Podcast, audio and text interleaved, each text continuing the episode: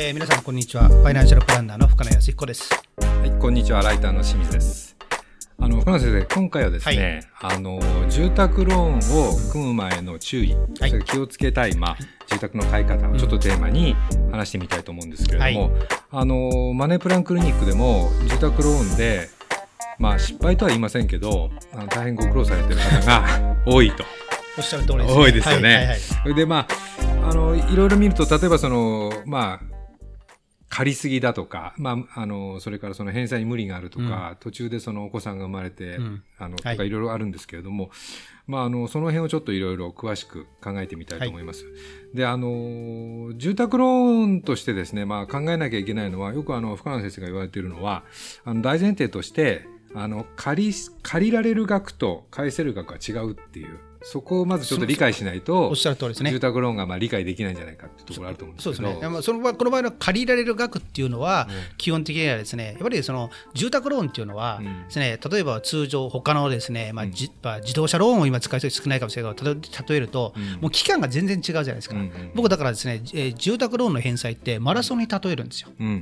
要するに35年っていうのをマラソンのゴールっていう形になると、その間ですね、例えばマラソンなんかでもですね、給水ポイントがあったりとか、あるじゃないですか、そういうのに住宅ローンも返していく間に、いろんな出来事が起こるから、そこを難なくクリアするためなのが、で借り方が要するに返せる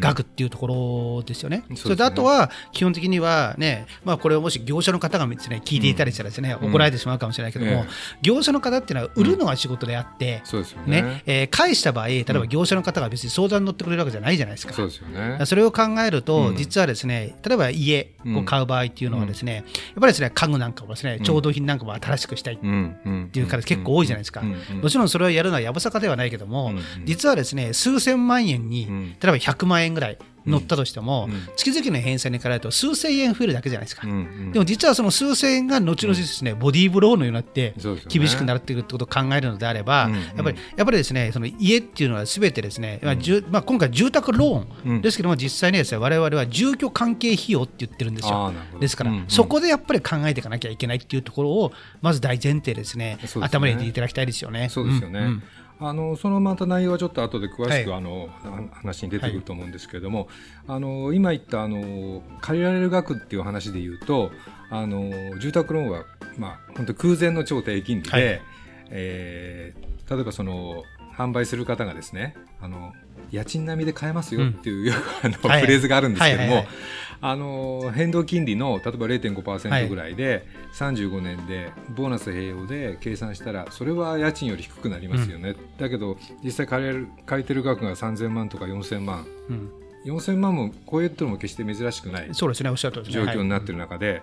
やっぱりあのそこを冷静にそうじゃないということを判断しないといけないということですよね。うん、まあ、今ですねおですね清水さんがおっしゃられた中ですね、うん、大きなキーワードっていうのはいくつか入っていて、えまず一つはですね、まあ、ボーナスですよね。まあ、ボーナス、はい。うん。ね、ボ確かにですねボーナス併用することによって月払いは減るけれども、ね、でも例えばじゃあボーナスでですね、一方である例えばですねえー、マイホームって、うん、住宅って買った後、うん、ね借りてる時に比べていろんなコストがいっぱい出てくるじゃないですか。そうなんですよね。うん、例えば、まあ、まあ、分かりやすい例で言うとですね、うん、例えばですね、固定資産税とか、はい、そういうものですよね。ねあるいはですね、まあ、例えばマンションの場合は修繕積み立て金とか、それはちょっと置いときますけども、ね、それ以外の例えば、借りてる場合だったら、ね、例えばそうですね、えー、トイレが壊れたとか、うんうん、給湯器が壊れたっていうのは、これはですね、うん、えー、基本的には家主に言えば、家主の負担で買え、買え、ね、直してくれるわけでしょ？そうですよね。でも買った場合はそれも自分負担じゃないですか。自己負担ですね。ねそういう部分で実はですね、えいろんな費用が発生してくるんですよ。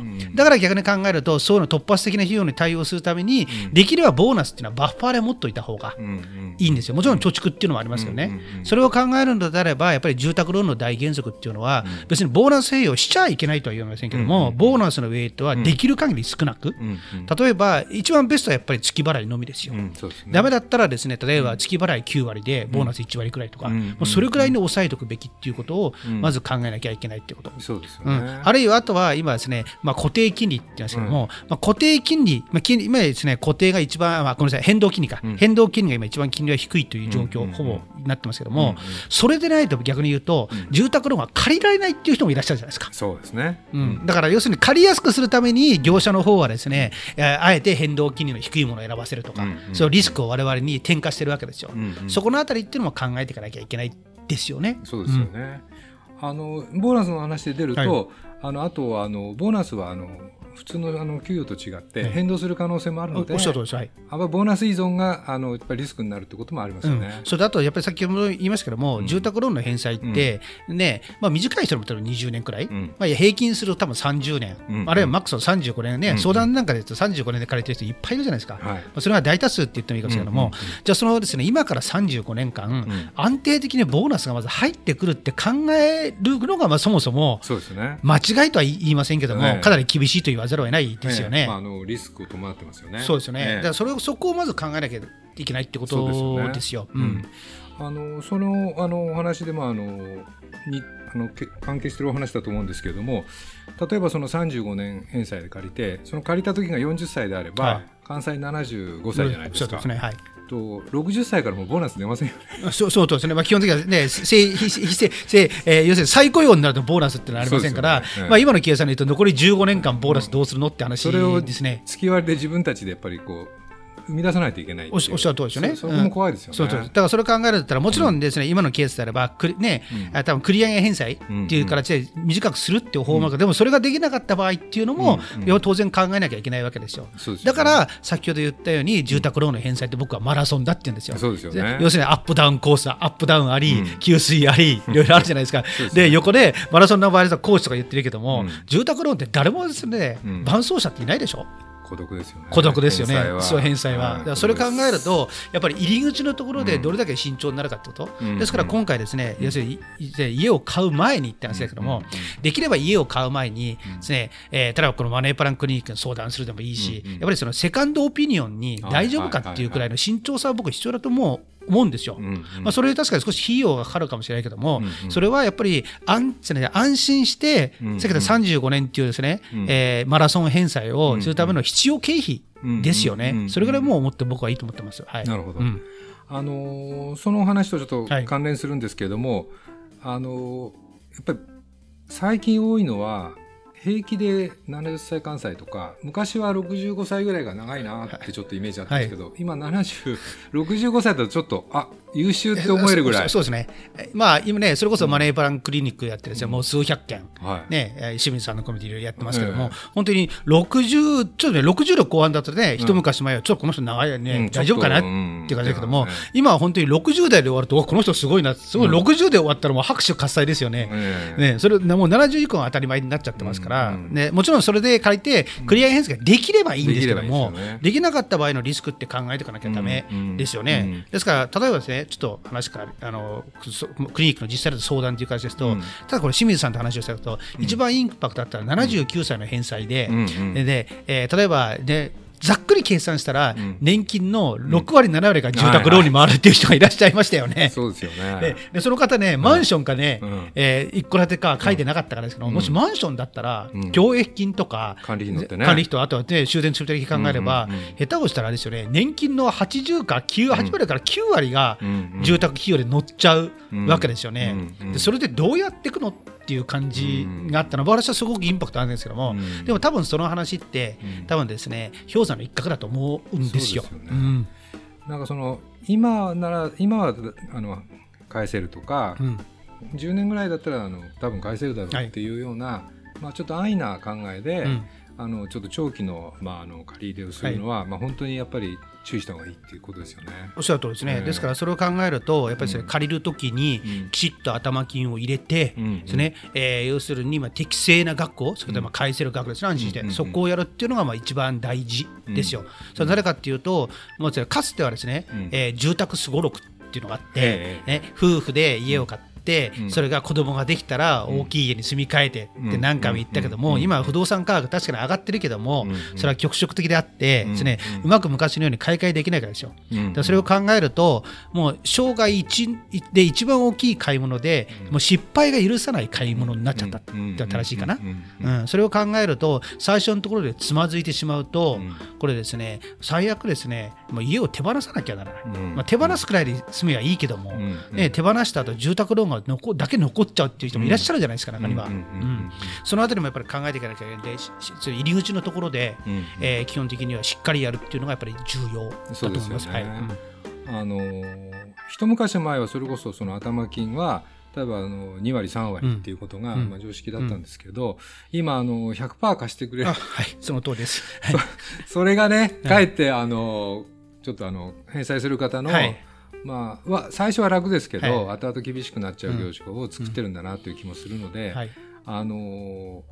返済期間が短くなれば短くなるほどその毎月の返済額は増えるんだけれど、はい。やっぱりそれを防ぐためにも頭金をある程度しっかり作って、うん返済額ではなくて借り入れ額そのものを小さくするっていうことがやっぱり大事ですよね。そうですねでちなみにですね、なんで頭金、うん。まあ、あるいはですね今、清水さんおっしゃる通り、えー住宅ローンって今100%のほぼ当たり前になってきたけども、うん。まあ、それこそ一時期はもう8割までやっんですか、うんうんうんあれはなぜかっていうと、新築物件も住んだ1日住んだだけで2割、3割の価格が落ちると、うんうん。でそこですぐ売ったとしても、うん。住宅ローンが相殺できないから、うんうん。要するに頭金いくらか入れれば、はい。基本的にはええですね、まあ、住宅ローンをギリギリまあ物件で相殺できるとか、はい。そういう概念から最初は来てるわけですよ。うんうん。でそれが基本的にはもう100%借りちゃったら、うんうん。もうね、1日住んだだけでも売りに出したら、うんもう借金しか残らないっていうね、そうそういう世界になっちゃってることは認識しなきゃいけないっていうことですよね。そうですよね。ん。だか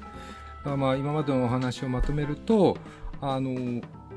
やっぱり自分がその毎月返済できる額を割り出して、まあ、さっきおっしゃってたあの、まあ、ランニングコストですね、あの固定資産税なども載せた上で、はい。まあ、どのぐらい住宅コストを出せるかとでしかも何年ぐらい返せるのが無理がないかっていうところを積み上げて、でで総額いくら借りれるかっていうところを割り出して、うん。で頭金を足すと大体そうおっしゃる借りれるですね。借りれる住宅が見えてくるっていう。あともう一つですね、はいキャッシュフローからね、はい我々ですね、非常にまあい簡単に簡易簡便方式ですけども、うん。実は返済額、うん。これぐらいいけるだろうという形があって、うん。それはどういうことかっていうと、うん。今現在の、えー、と借りてる家賃ってあるじゃないですか、はいはい。ちょっとこれ、社宅の人にはちょっとですね残念ながら、あとですね、マッチしないんですけども、うんうん。家賃ありますよね、うん。でそれ以外に、えー、と要するにその賃貸で借りていて、うん。家賃以外に例えば共益金があるとか、うんうんあるじゃないですか、うん。そそれと、うん。あとはマイホームを購入しようと思っていて、毎月行っている貯金うんうん。ありますよね。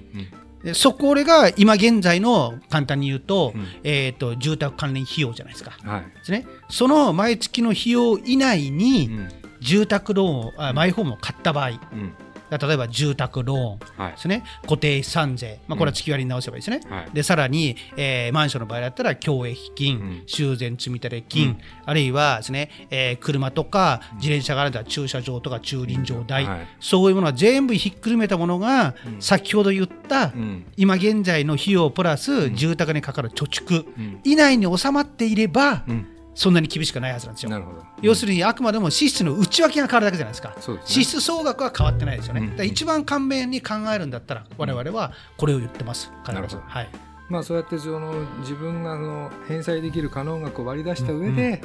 あの可能な範囲の住宅を購入することが、まあ、あの無理のない住宅ローンを組む、まあ、大前提だというところですね。あともう一つ、今、足元はですねやっぱり物件価格上がってるじゃないですか、はい。特に新築物件は、はい。まあ、駅地下でですね非常に高いっていうからですから、まあ、どうしてもですね借り入れ額増えちゃうんだけれどもです、ね、冷静に一度なってなってほしいということ、うん。さっき言ったようにですね。例えば今が収入のピークかもしれないし、はいはい。ですね、あるいは10年後かもしれないし、はい。間違いなく一つですね。これから、ね、先ほど言った住宅ローンの返済のマラソンということを例えるとですね、今までのようにですね、えー30キロ。3まあ、35キロ近辺ぐらいかな、うん。ぐらいまで順調にお給料が増えていくことさえも、うん。今は違う時代になってるじゃないですか。で昔はですねキャリアを積めばある程度ですね住宅ローンの返済も余裕ができるけども、うん。今はその図式も当てはまらなくなっていることをですねちょっと注意という意味で促しておきたいですよね。うん。わかりました。まあ、あの住宅は大変大きな買い物なので、まあ、慎重の上にも慎重に考えるってことが、まあ、基本的には大事だということですね。おっしゃるとですね、はい、えー、特にですね,、えー、ですね何かちょっと不安だなと思ったらですね本当にセカンドオピニオンなんかに、うん、一言ですねアドバイスをもらうくらいの慎重さが今後は重要ということはですねもう一度ちょっと言っておきたいです。はいわ、かりました。今回ありがとうございました。ありがとうございました。